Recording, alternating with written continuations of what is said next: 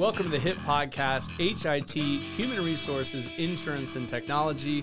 I'm your host, Toby Kennedy. As always, my goal is to go through all the things move it around in the space, curate it into a bite sized, digestible weekly follow for you, dropping every Tuesday. With that said, your weekly hit this week is brought to you by Montage Insurance Solutions. And let's jump right into your weekly hit. Guys, for this week's weekly hit, we are having a serious conversation about pet insurance. It comes up, I have clients asking me about it. If you would have told me 10 or 15 years ago I was going to be having conversations about puppy and kitty cat insurance, uh, I probably would have thought that things have gone sideways. But it's worked its way in. The fur babies, man, it is an important benefit and only about 10 to 15% of employers are offering pet insurance, and it's kind of a nice way to differentiate yourself. It's almost always done on a voluntary basis, right? Voluntary meaning just that, Mr. and Mrs. Employee. If you want it, take it. Great. If you don't, no problemo either. But it's a nice way to kind of add an extra benefit to the benefits portfolio. Typically, the pet insurance world, so let's just dive into how it works, right? So you can we can all coach ourselves up on pet insurance. It's normally done on a reimbursement basis. Some will pay the vet directly, but oftentimes your members are going to get reimbursed, right? So that's one distinguishing characteristic between the various pet insurers out there if you are looking to um, procure a quote. There's also often a deductible of some nature, a couple hundred dollars, maybe 500, something like that, to where the pet insurance will kick in after the point that your employees have spent up to that certain threshold, right? And even after they've satisfied the deductible, there's almost always some version of a co-insurance where the plan will pay 70 or 80 or 90%, sometimes 100%, but not often, of the vet's bills. So when we're looking to distinguish pet insurers, number one, are they paying the vet directly, which maybe does keep some of my members' costs down? or are they reimbursing my members? Number two, let's look at deductible levels. So, when is the insurance going to perform? Like, at, at, what financial threshold?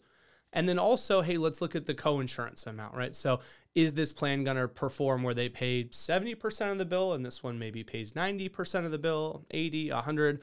Those sorts of moving pieces are all inside of the, various pet insurers. Now, some of them will do this on a payroll deduction for you, some of them will only do it via a payroll deduction. And that might not be something you want. Maybe you just want to say, "Hey, look guys, here's the 1-800 number or here's the URL. You you go to the pet insurer and you sign up if you want and they'll go on a direct bill basis where they send you, you know, a, a sign up of some nature and you pay them directly. Other organizations like when it's done via payroll deduction, right? But it's important for you to know as you're kind of shopping and uh, maybe choosing between one pet insurer or the other do, do you have a preference on whether or not it's payroll deducted and can this vendor support one or the other?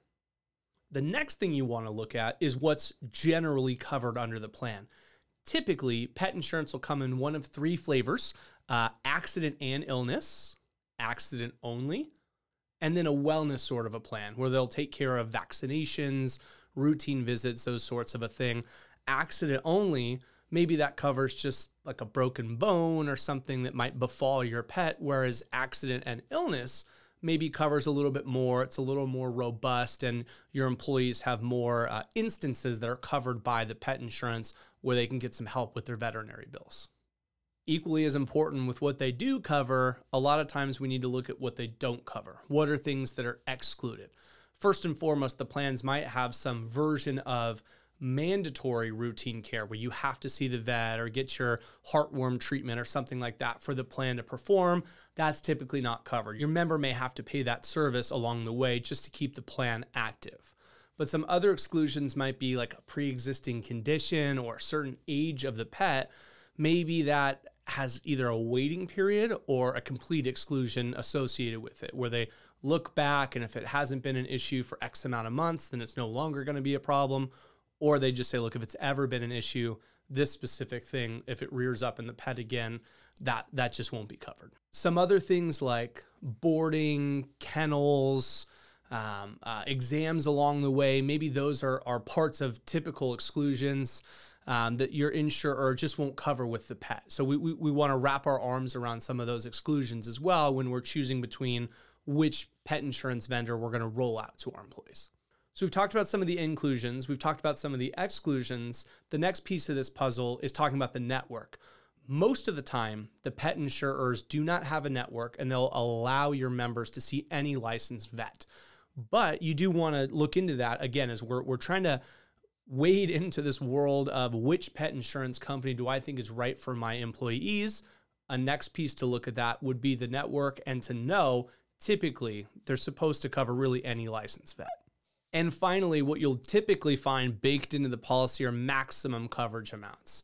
So your insurer might have some flexibility on the deductible, might have some flexibility on whether or not they payroll deduct, some flexibility on the co-insurance amount, and then the last piece is the annual maximums.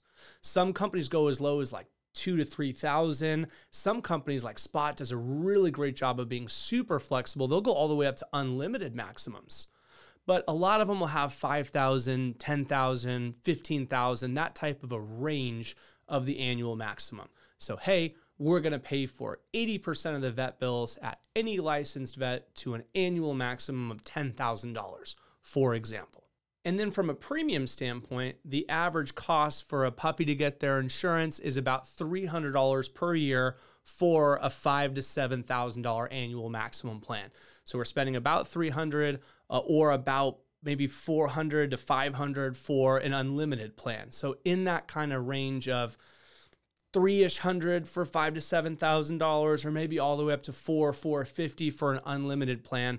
That's about what we should be expecting our members to pay from a premium standpoint to have these plans.